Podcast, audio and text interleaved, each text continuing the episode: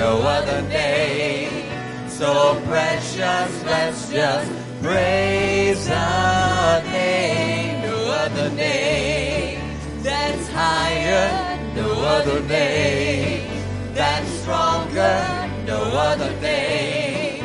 Forever I will praise the name. No other name can heal us, no other name other name. So precious, let's praise the name.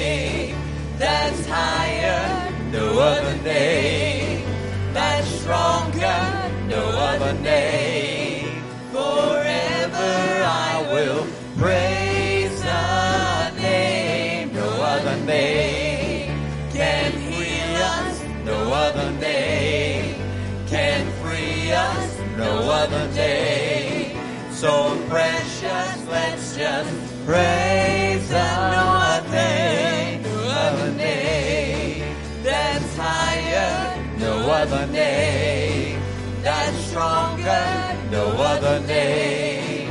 Forever I will praise the name, no other name can heal us, no other name can free us, no other name. So precious, let's just praise the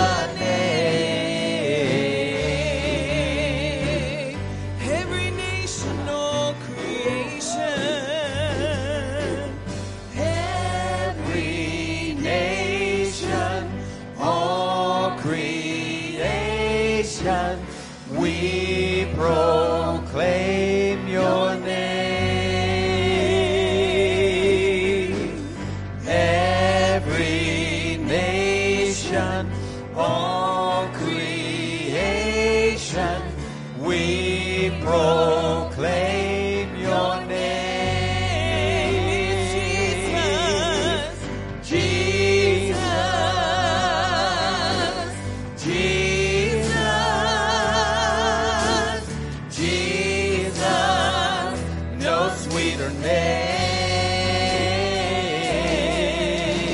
Jesus, Jesus, Jesus, no sweeter name. No other name that's higher, no other name that's stronger,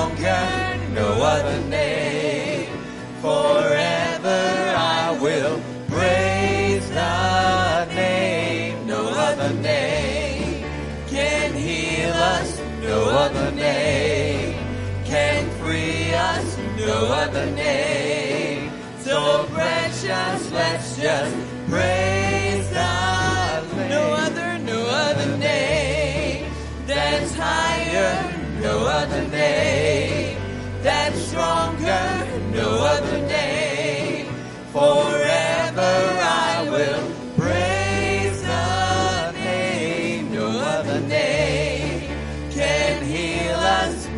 other name can free us, no other name. So precious, let's just praise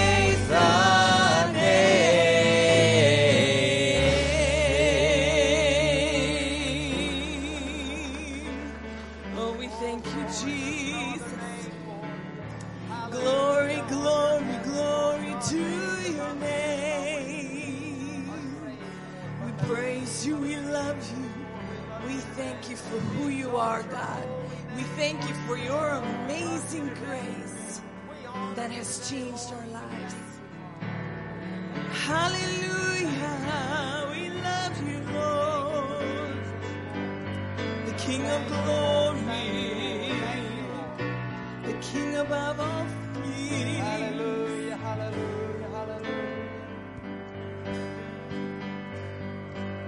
Who breaks the power of sin and darkness? Whose love is mighty so much stronger? The King of glory, the King above all kings. Who shakes the whole earth with holy thunder and leaves us breathless in awe and wonder? The King of glory, the King above all kings. This is amazing grace. This is unfailing love that you would take my place, that you would bear my cross. You laid down your life that I would be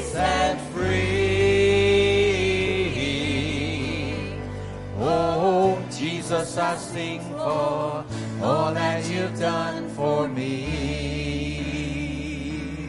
Hallelujah. Who brings our chaos? Who brings our chaos back into order?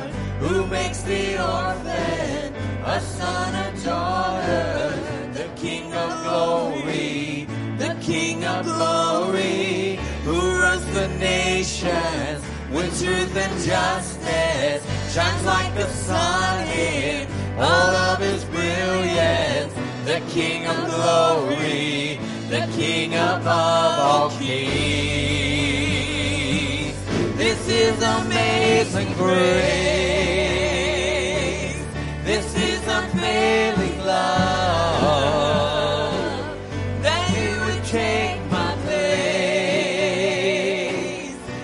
That you would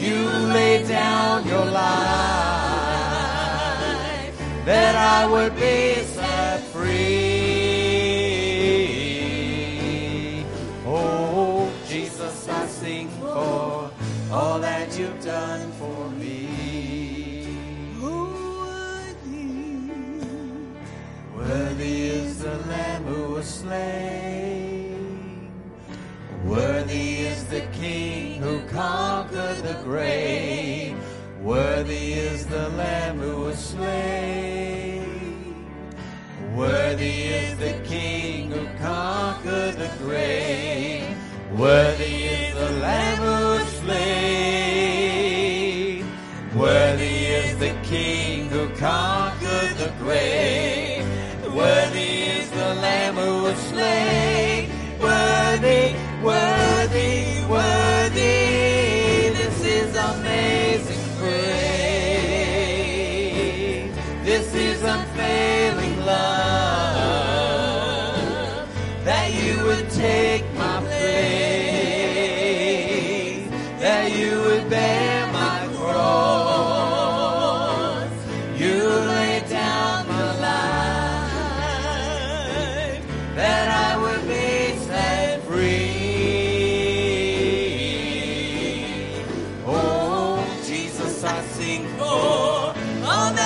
done for me.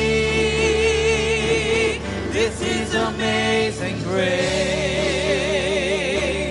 This is unfailing love that you would take.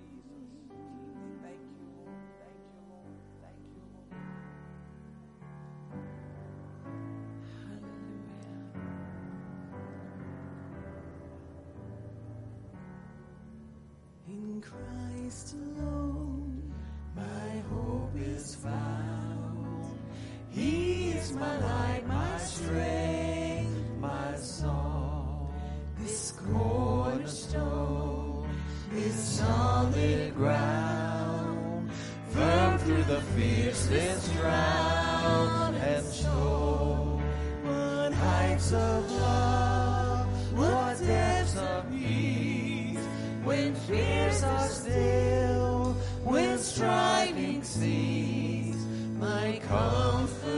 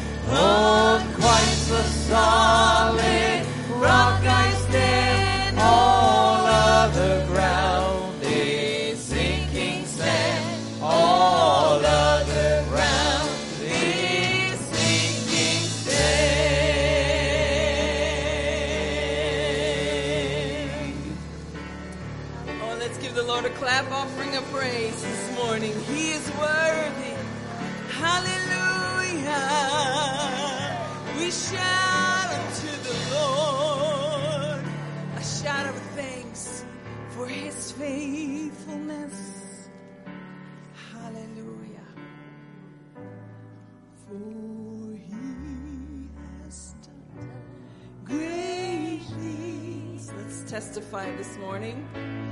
He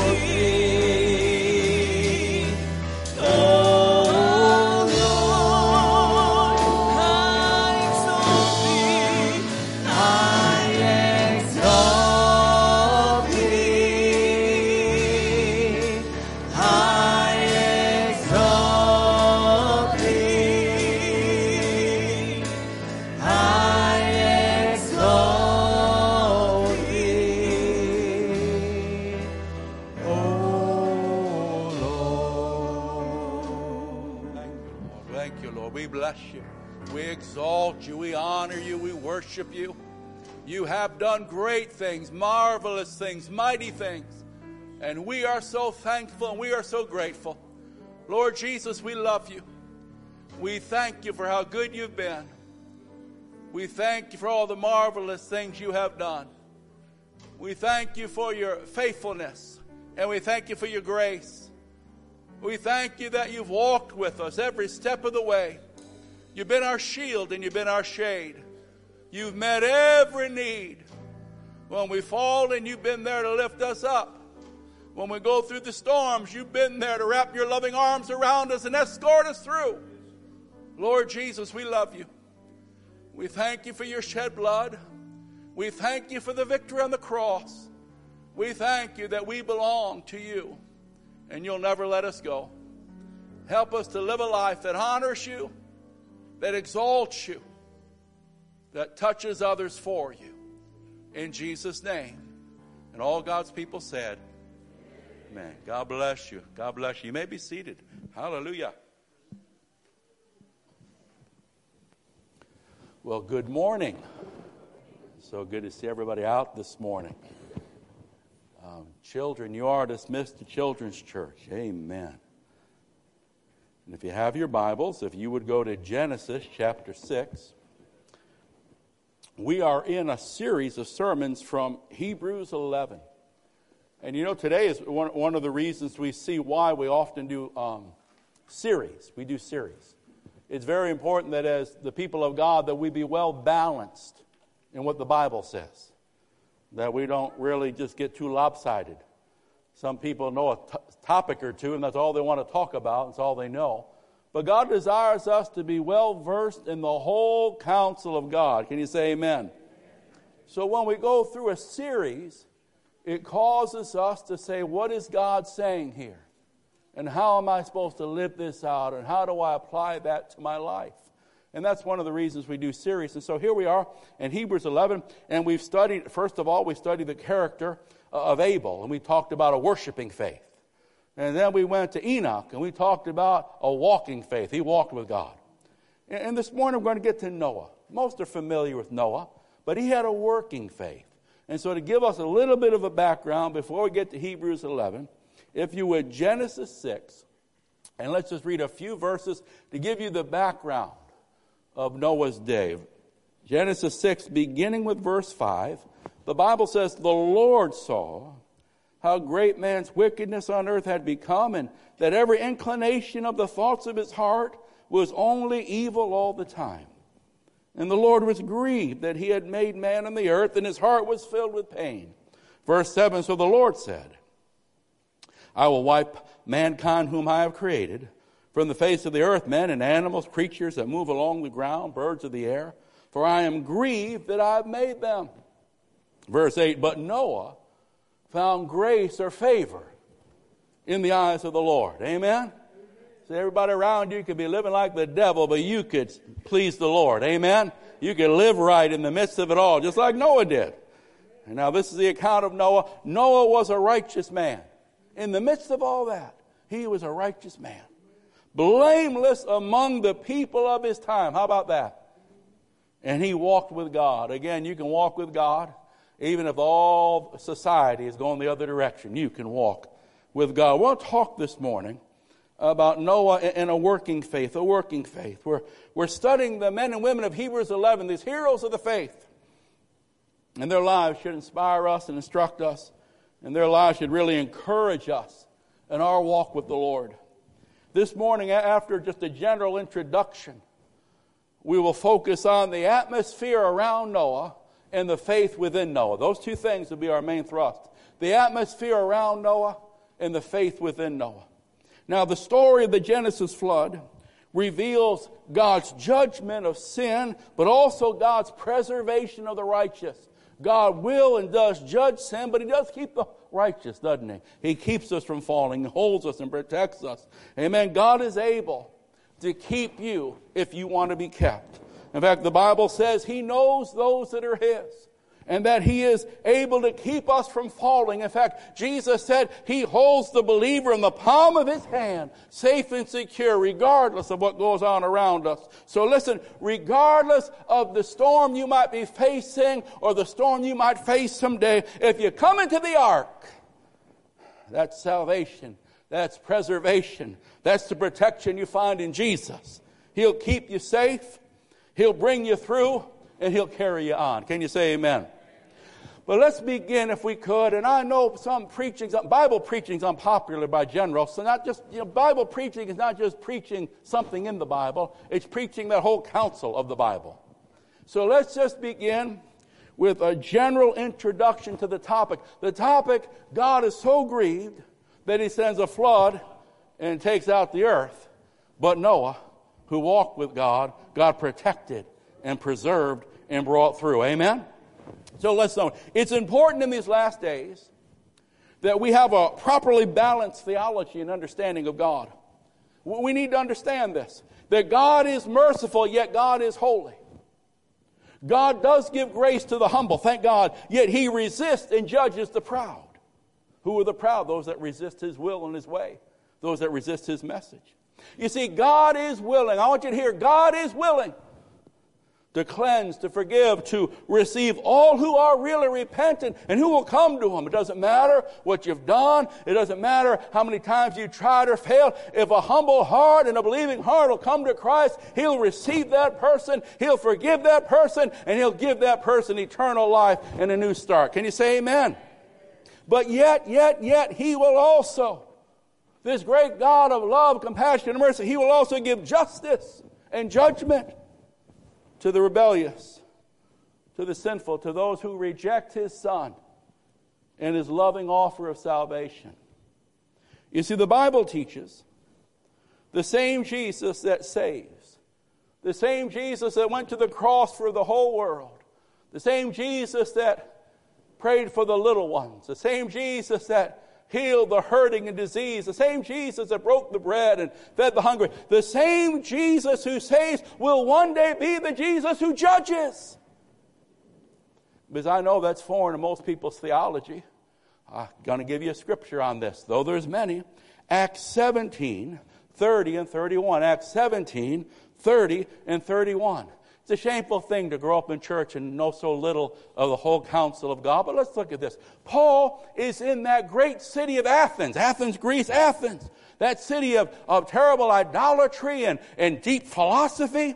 And he's preaching to the crowd and he says, listen, in the past, God overlooks us ignorance. God was merciful with their idols and so forth but since the coming of Jesus, but now he commands all people everywhere to what? Repent. That means turn around, stop doing it, and come to Christ and come to God. For he has set a day when he will judge the world with justice by the man he has appointed. Who is that man? Well, he's given proof of this to all men by raising him from the dead. He has appointed a day that the same Jesus that died and rose again, that shed his blood, that whosoever can come and be forgiven and get a new start and eternal life, that same Jesus will also judge the living and the dead. And we need to get that in our theology because we've let it slip. And it's the fault of the pulpit. That's a let it slip. Say amen to that. Let's make sure this is in our theology. Friend, the day is going to come when we will all stand before an almighty, all knowing God and give an account for our lives. On that day, we will not be judged by the warped values and views of a secular society. We will not be judged by the twisted and um, man made religious systems that deny the Word of God and deny the true and living God. And friend, we will certainly not be judged by our own moral code. God will not allow us to judge our own test score. But by God's unchanging law and God's eternal word and God's holy standard of righteousness, to that will every man or woman be judged. And the only offering that he accepts, The only offering that will make any person right before the holy God, forgiven and cleansed from their transgressions, is the sacrifice of his one and only Son, the Lord Jesus. Let's put it this way. Jesus is that ark.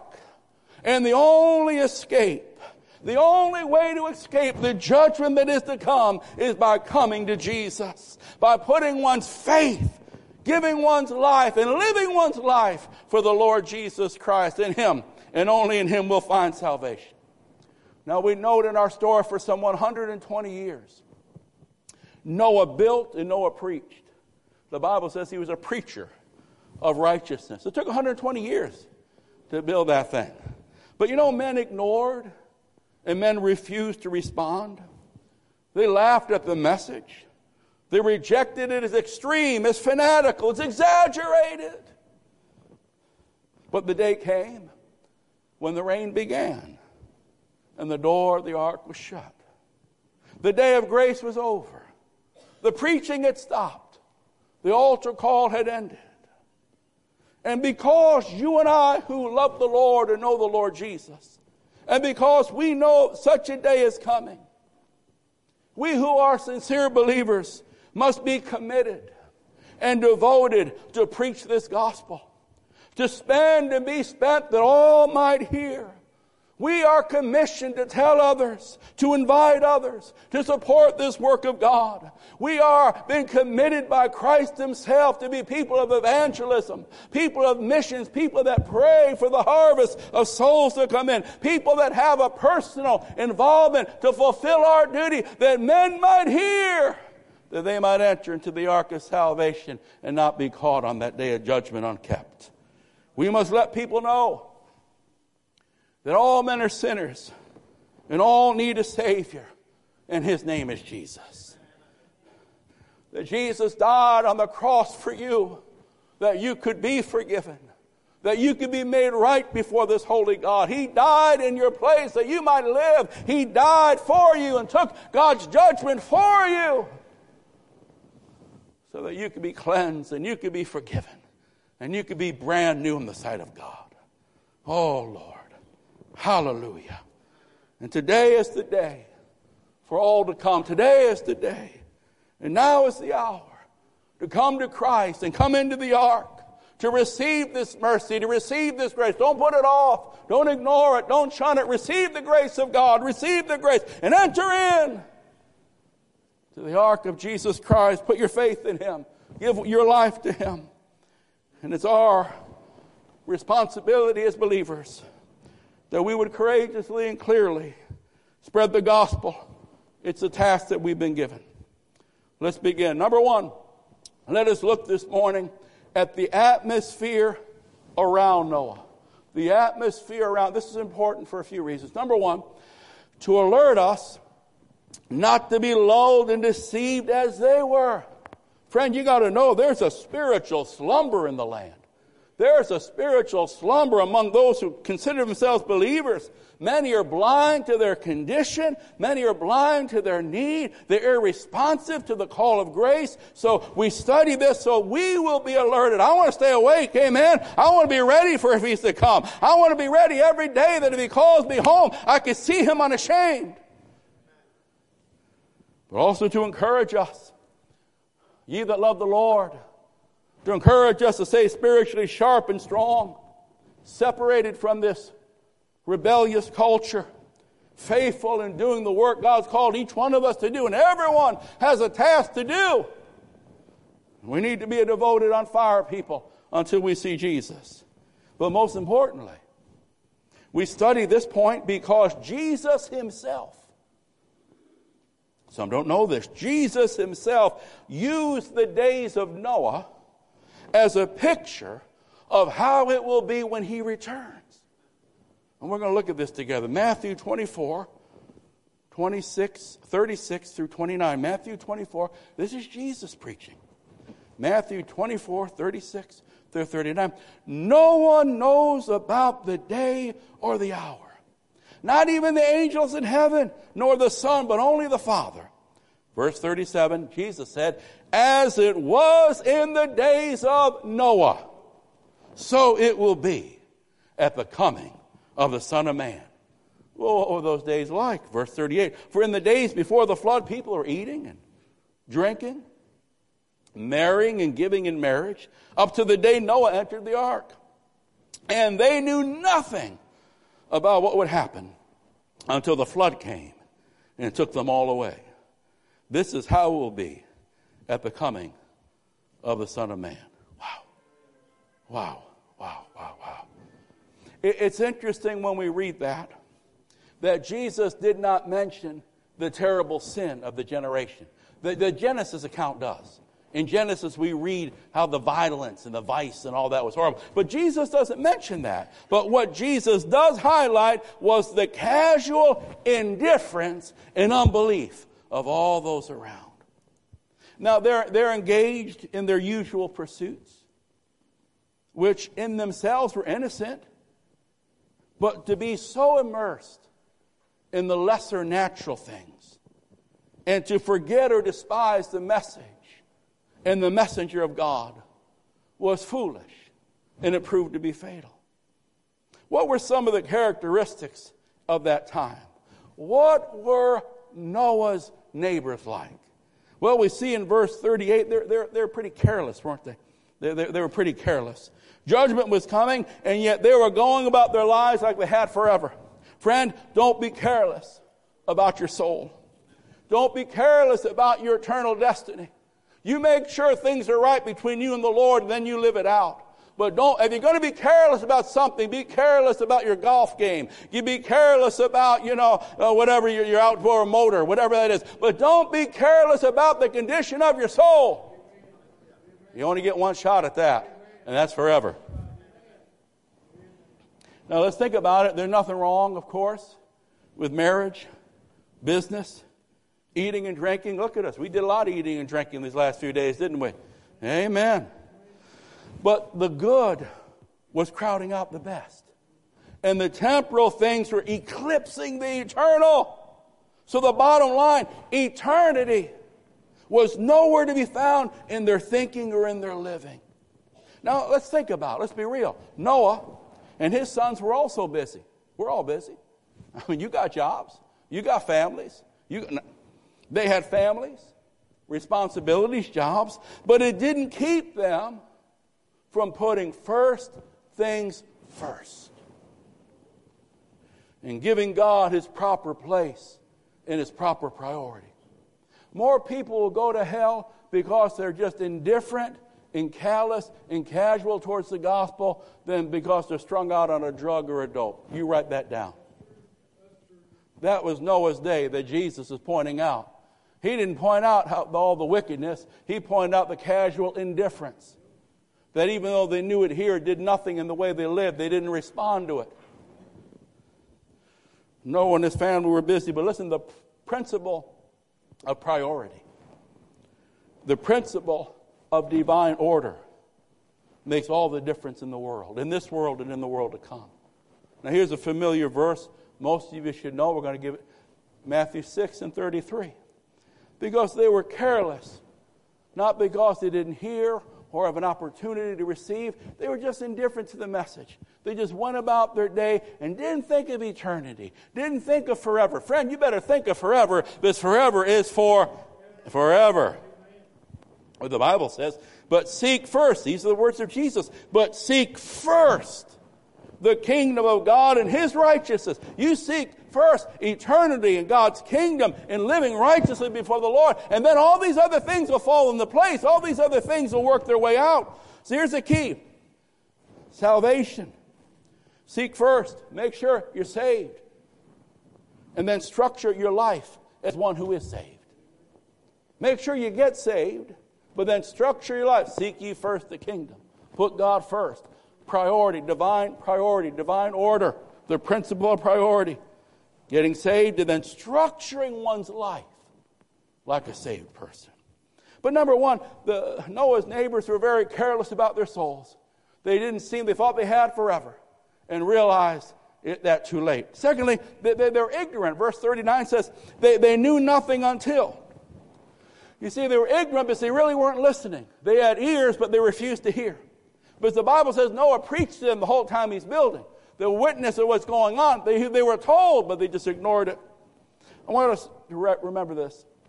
We all know that in this life, every one of us goes through heartaches, every one of us goes through struggles and battles. We live in a fallen world among fallen humanity. We know that. But let's get this down. A lot of negative things could be avoided if we put God first and follow His plan. We can't avoid every heartache. Men have free wills. This world's a fallen world and there's diseases, etc. But I'll tell you what, we've all been around long enough to know that a whole lot of negative things could be avoided if we just put God first and follow His plan. Let us be people that hear and heed the word of the Lord. But Noah's his neighbors, they didn't understand until it was too late. Don't wait for it to be too late. Number one, they were careless. Number two, they were ignorant. But number three, they were unbelieving and unresponsive. You go into Second Peter, both the second chapter and the third chapter, he, he touches a little bit on Noah and his day. And we see that they were unbelieving because again, we're taught in Second Peter that Noah was a preacher of righteousness. What are you doing, Noah? God is going to send a flood and he's calling me to build an ark to save people. Oh, Noah, get at life. Get real. They're unbelieving. Noah had preached to many, but the message wasn't believed. It wasn't received. Rain, flood. Come on, Noah. Our God wouldn't do that. He's too good. Besides, we're not really that bad. We're going to believe how we want to believe Noah, whether you like it or not. They were unbelieving. And number four, they were proud and self confident. They didn't think they needed the ark. Well, that's good for you and your family, Noah. You just do it that. We'll just. They didn't think the flood would ever come. It'll come. One way or the other, it'll come. One way or the other, every man, woman, or child will stand before the living God. It'll come, some sooner than later, but it'll come. You know, 2 Peter 3 is where we find that familiar verse how God is patient, but he's not willing that any should perish.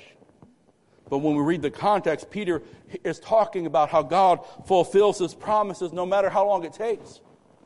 But he emphasizes how men scoffed at the thought, how men kind of mocked the thought of sin and judgment and a second coming and a need of a Savior. And what happens is this the longer nothing happens, here's how the flesh deceives you the longer nothing happens, the bolder their irreverence gets. Because they misunderstand the reason for the divine delay. The divine delay. Instead of taking the opportunity and all the warnings they hear to get things right, they just allow it to increase their callousness and their casualness as if God's, you know, not real and everything I heard growing up doesn't make any sense. But Peter explains that God waits because he's being patient and he's being loving, but he's not willing that any should perish. It's not that God is indifferent. It's that God is giving people, God is giving you, God is giving you time. Time to come, time to receive, time to make things right, time to come to Jesus. Time to turn away from that rebellion and make Jesus your Lord. Oh, God's not indifferent. He's giving people time to come, and He's giving you and I time to tell them and get this gospel out that many that are slumbering will be awakened, and many that are being stung by the sting of sin and rebellion will hear there's hope and there's restoration in Jesus Christ. And even if you've messed up big time, if you get serious with God, He'll receive you and He'll forgive you and He'll make you brand new. Someone needs to go and someone needs to tell and someone needs to get this gospel out courageously, yet compassionately, but clearly. Lord, help us. Even those that worked on the ark. Interesting and sobering thought, isn't it? Even those that worked on the ark, you can work on it and not enter into it. You can have a degree in it, but not receive it. They knew all about the ark but never got into the ark. Some of them helped build the ark. Others knew all about it, heard all about it, could give you a tour of it, never enter into it. They could explain it to others, but refused to believe it and receive it themselves. They didn't see the need for it, never got around to entering into it. You see, friend, there's a difference between mentally knowing and sincerely receiving and believing and giving your life to Christ. You got to enter in. Friend, you got to enter in. It's not enough just to know about these things. It's not enough just to grow up around these things. You have to personally receive Christ. You have to personally turn from that old way of living and give your life to Christ and live for Him. As one preacher said, just being able to quote John 3:16 won't get you into heaven. You got to do more than quote it. You got to live it. Amen. Number 1, the atmosphere around Noah. It's sobering, isn't it? Yeah, yeah, yeah. Characterized by what? Carelessness, spiritual carelessness and unresponsiveness, ignorance, unbelief, and pride. Number two, let's look at the faith within Noah. We've studied it, it's sobering and it should sober us. It should awaken us. And if we pray for anything, we ought to pray for souls continually. We pray for a lot of things. We should pray for souls continually. People can die of diseases, and that's bad and that's terrible. But boy, if you die without being right with Christ, amen? Number one, the atmosphere around Noah. But secondly, the faith within Noah. If you would, Hebrews 11 and verse 7, Hebrews 11 and verse 7. We're in a study from the book of Hebrews. We're looking at these heroes of the faith. And now we're going to look at Noah. The Bible says, verse 7, chapter 11, Hebrews, by faith, when warned about things not yet seen, in holy fear built an ark to save his family. Gentlemen, what are you building? By his faith, he condemned the world and became an heir of righteousness that comes by faith.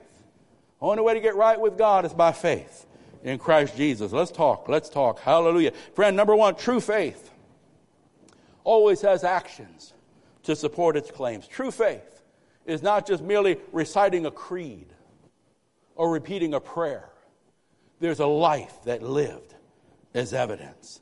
Faith without works is dead. So, number one, notice that Noah's faith took God at his word. Noah's faith took God at his word. He responded and obeyed to the warnings of God. He believed the message of God, spoke he believed what God said to him. It might have been hard to grasp, but Noah believed and Noah responded to God's word. You see, that, that's true evidence of Bible faith. Not just hearing, not just knowing, but responding and doing. The life one is living is the proof of what he or she really believes. I want to say that again. Don't got to tell someone about your faith. Your faith should be seen. The life one is living is the proof of what he or she really believes. So, number one, Noah's faith took God at his word. And really, the first word that comes to Noah is a word of warning and a word of instruction. Later on, he gets a word of promise and a word of covenant. But number one, it's a word of warning and a word of instruction. And the Bible says, in holy fear, he believed and obeyed. Well, you notice a few things about Noah's response. Number one, the word gives the believer an awareness concerning what is and what shall be. When we read our Bibles, it tells us what is and what shall be. So we're not caught in the dark. Then the Bible talks about Psalm 119 Thy word is a lamp unto thy feet and a light unto thy pathway. So that written word is given to us so we won't be in darkness. Amen. We'll know the will of God. We'll know the future as God has revealed it. So we can walk soberly. So we can walk properly. So we won't be caught unaware. But also, there's the incarnate word. That's Jesus. And Jesus said, I am the light of the world. And if you walk with me, guess what? You don't have to stumble in the darkness. So again, there's a light. The Word of God. The written Word the living word gives you and I light and understanding so we can know these things, so we won't be caught unaware. We'll be ready when he comes, and we'll live a life that's not ashamed to meet him. Noah's faith. He heard, he obeyed, and he produced. Your obedience to the Word of God will produce some beautiful things in your life if you live it out. Noah's faith to the Word saved not only Noah, but his family. That's precious. He built, he acted. Remember, hearing and knowing is not enough. There must be a doing and an acting and an applying of your faith if it's real. Some have heard, some have heard so much, but have you acted? Have you responded? Have you obeyed? You see.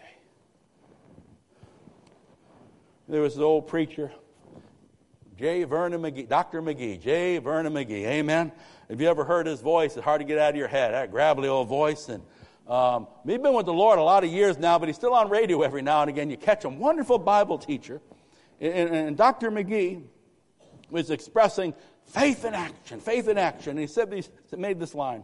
When a farmer prays for a good crop, God expects him to say amen with a hoe. That means we don't just pray, we pray and then we act. Amen. We don't just pray a prayer and go about our business. We pray the prayers and then we do whatever we can to get the job done. Amen. But faith has an action to it. Brother McGee, Noah's faith. He built and he acted.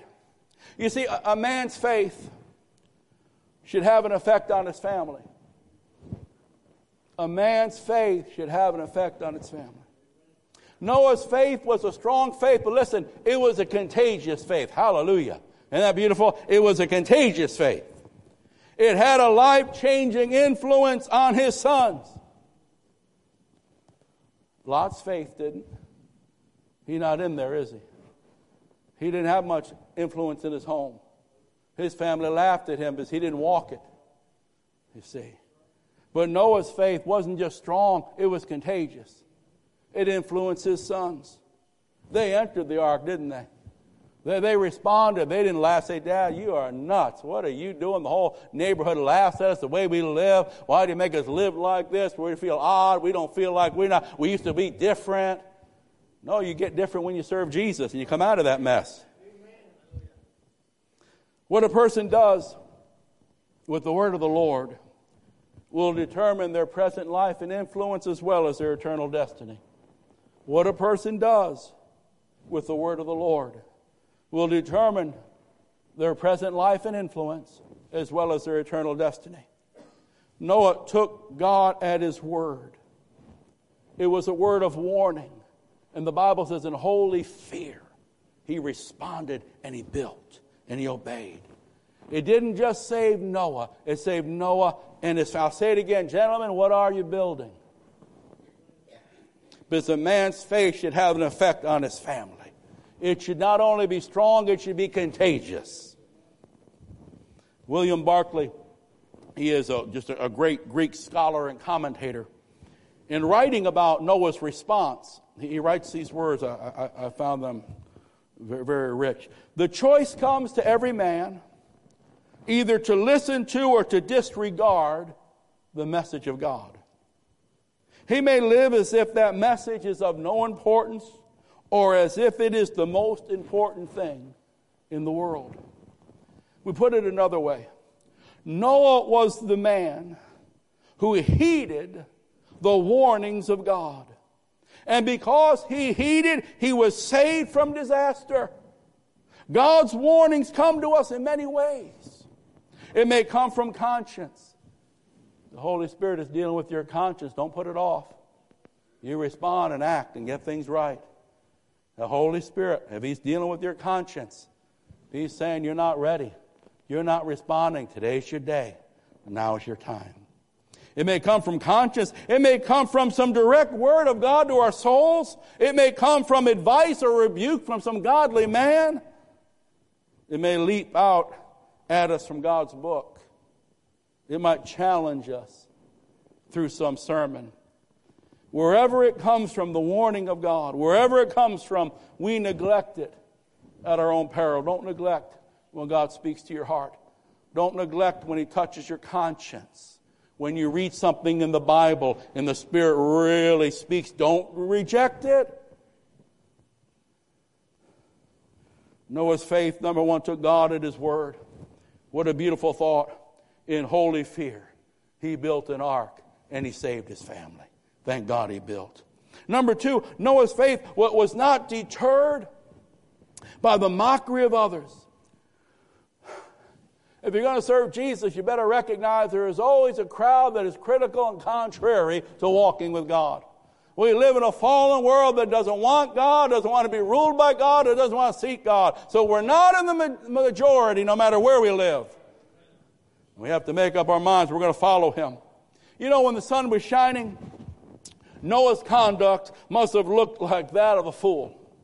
I mean, who in their right mind is going to build this great hulk of a ship on dry land so far from the sea in a generation that had never experienced rain? Can you imagine that? A flood from where? They never had rain. Inland. They're not.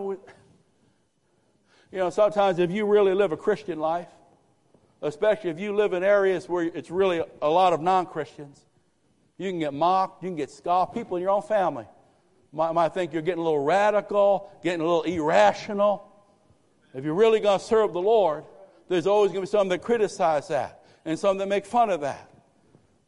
Noah just kept on building all right, I'm going to keep on walking with Jesus. Say what you want to say, do what you want to do. I'm not going to get ugly with you. I'm just going to keep walking with Jesus. Amen. I don't got time to debate with you. I'm pursuing the Lord. I'm doing my best to obey God. I'm building an ark. I want to save my family. I want to make a difference in the earth.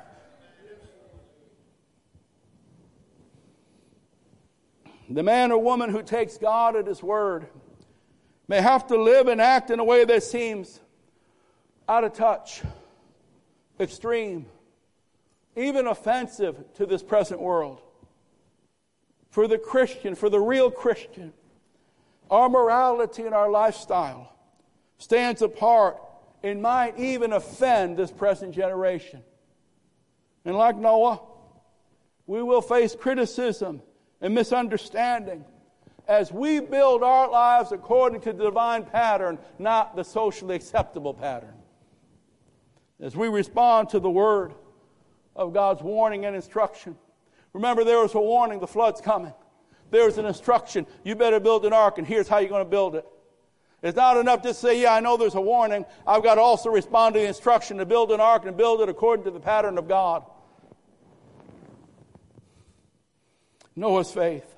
Listen, friend, regardless you live today, a thousand years ago, or 200 years in the future, living for Jesus is not always applauded, accepted, or encouraged in this fallen world. People are young, so many want to live crazy and do their own thing, want to sleep around. They want to get drunk. They want, they want to get married. They want to live like sin. No, no, no. Come on, say amen to that. You try to live right, you get called all kind of names. You try to believe the Bible, you try to explain this is what the Bible says, you get mocked at. They're mocking God. You mock the Word of God, you're mocking God. That's the generation we live. Let's not act like I'm talking to something out of the sky here. Amen? That's why when you got to make up your mind who you're going to serve and what are you going to do in order to serve Him. This fallen world wants to do their own thing. As one writer put it like this many want to play God until they need God. Many want to play God until they need God. Noah's faith in God responded to the warning with both a reverence and a persistence, a perseverance. There was a reverence. The Bible says, in holy fear, he built an ark. It's beautiful that men and women would have such tender hearts that they be sensitive to the Spirit. We see people living in sin and there's no shame. There's no guilt. They don't want to feel bad about it. We live in a generation that's grown so callous that they can live just clearly, black and white. I'm not talking gray areas, black and white sin. And it doesn't even seem to grieve them at all. There's no conviction, you see. But the Bible says when he heard the word of the Lord in holy fear, his heart was tender. He believed what God said, and it moved him to act. It moved him to believe. In persistence, in perseverance. Because again, we said earlier, for 120 years, he built that ark. Can you imagine that?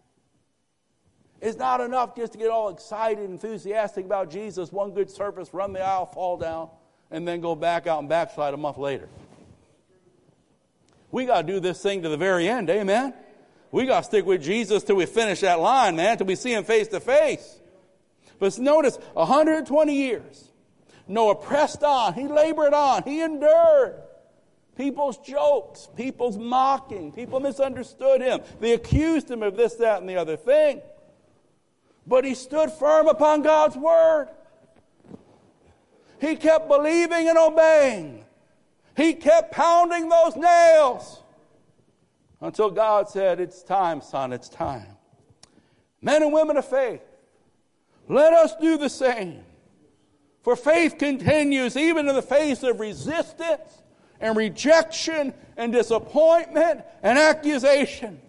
May we make up our minds, church, that our faith will continue regardless of the culture, regardless of the circumstances, regardless of the criticism. Our faith will continue. Let's keep pounding those nails of faith. Keep pounding those nails of obedience. Keep pounding those nails of reverence unto the Lord. For the day is coming when the world will see that Jesus is Lord. And when that day comes, let us be found right in His sight. Can you say amen? Keep pounding those nails. What do you mean? Keep bringing those kids to Sunday school and children. Pounding the nails. Showing up to prayer meeting. What are you doing? Pounding those nails. I'm believing God. I'm praying. I'm believing. God's going to change them. Pound those nails. I'm going to be faithful to God's house. I'm going to be a good witness in my neighborhood. I'm going to be a good ambassador of Jesus Christ. I'm pounding the nails. The nails of faith and obedience. The nails of reverence to God. Somebody say amen. Hallelujah. Glory to God. Noah took God at his word. Noah's faith was not deterred by the mockings and the ridicule of others. Through faith, Noah was considered righteous. We see that last part. By his faith, he condemned the world and became an heir of the righteousness that comes from faith. You know, he's the first man in the Bible to be called righteous. His righteousness came from the fact he believed the Word of God. Amen. He received the Word of That's how we become righteous. What do you mean righteous? Have a right standing with God. The God we're going to face someday, we could face him having a right standing with him or not having a right standing. And the Bible teaches over and over, very, very clear. The only way to become right or just before this God is by putting my faith in Jesus Christ and what he did on the cross. Noah was righteous. When other men broke God's commandments, Noah kept them. When other men were deaf to God's warnings, Noah listened to them. When other men laughed at God, Noah referenced him, lived for him, walked with him, worked for him. Let's do the same. Let's walk with God. And friends, let's build something that matters. Let's build something that'll last for eternity. Noah's faith, a working, enduring, obedient faith. We studied this morning Noah's faith, the atmosphere around him found out, Jesus said, just like in the days of Noah, that's how it's going to be when I return. People are going to be careless concerning the condition of their soul. They're going to be unresponsive to the good news, not thinking they need it. But then we studied the faith in Noah. We saw Noah obeyed God. Noah responded to God's word with a reverence, not a flippancy, but he obeyed God and he served God.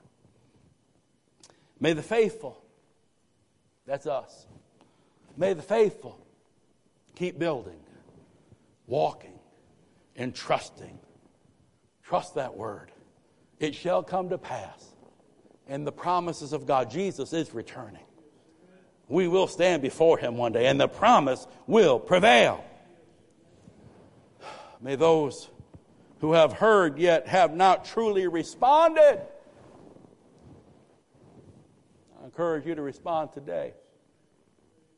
I plead with you, respond today. Make a sincere commitment to serve the Lord. Put your trust in Him. And open the altars to be very simple. Number one, if anyone needs to respond to the word and warning of God, do it. Someone might say, I'm a believer, but God might be speaking to hearts about things in our lives, about things that are taking us down the wrong path, about things that are going to bring some hurt into our lives if we don't change direction. If God's warning you, if the Holy Spirit's been speaking to you, don't leave here today until you make things right. God's giving you a warning. In His loving compassion, God's saying, I see the future. And if you keep that thing up and you don't do something about that, you'll, you'll be sorry you, you didn't listen to me. God in His love is trying to keep us from hurt and shame and harm. Respond to the warning of God.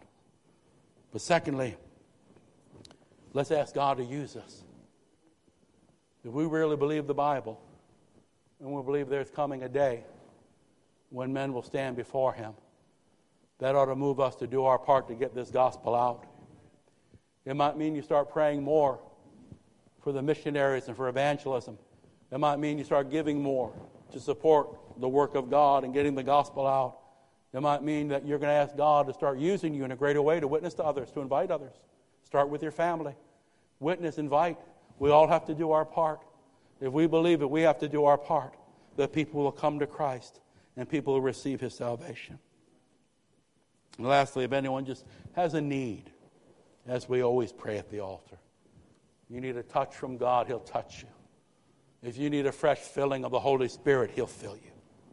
And so, as we pray, if you just want to come and seek the Lord, come on down. If you want prayer or need prayer, come on down. Let's believe God. But let's make sure if anyone's here today and things aren't right between you and the Lord, and the Holy Spirit is speaking to you, respond and make things right. Even if you're a fairly solid Christian, but the Holy Spirit's speaking to you about something, might be in your business, might be in your home life, but the Holy Spirit is giving you a loving warning to lay something down, to change direction in a certain area, to make something right that you know is not right. Don't leave without doing business with God. He doesn't always give us these warnings like this. Let's take advantage of them and not ignore them. But if you're here today and you just need a touch, we serve a great God. We serve a loving God. We serve a powerful God, and He'll touch you. Stand with me, please. Stand with me, please, as we pray. Hallelujah. Oh, God is a good God.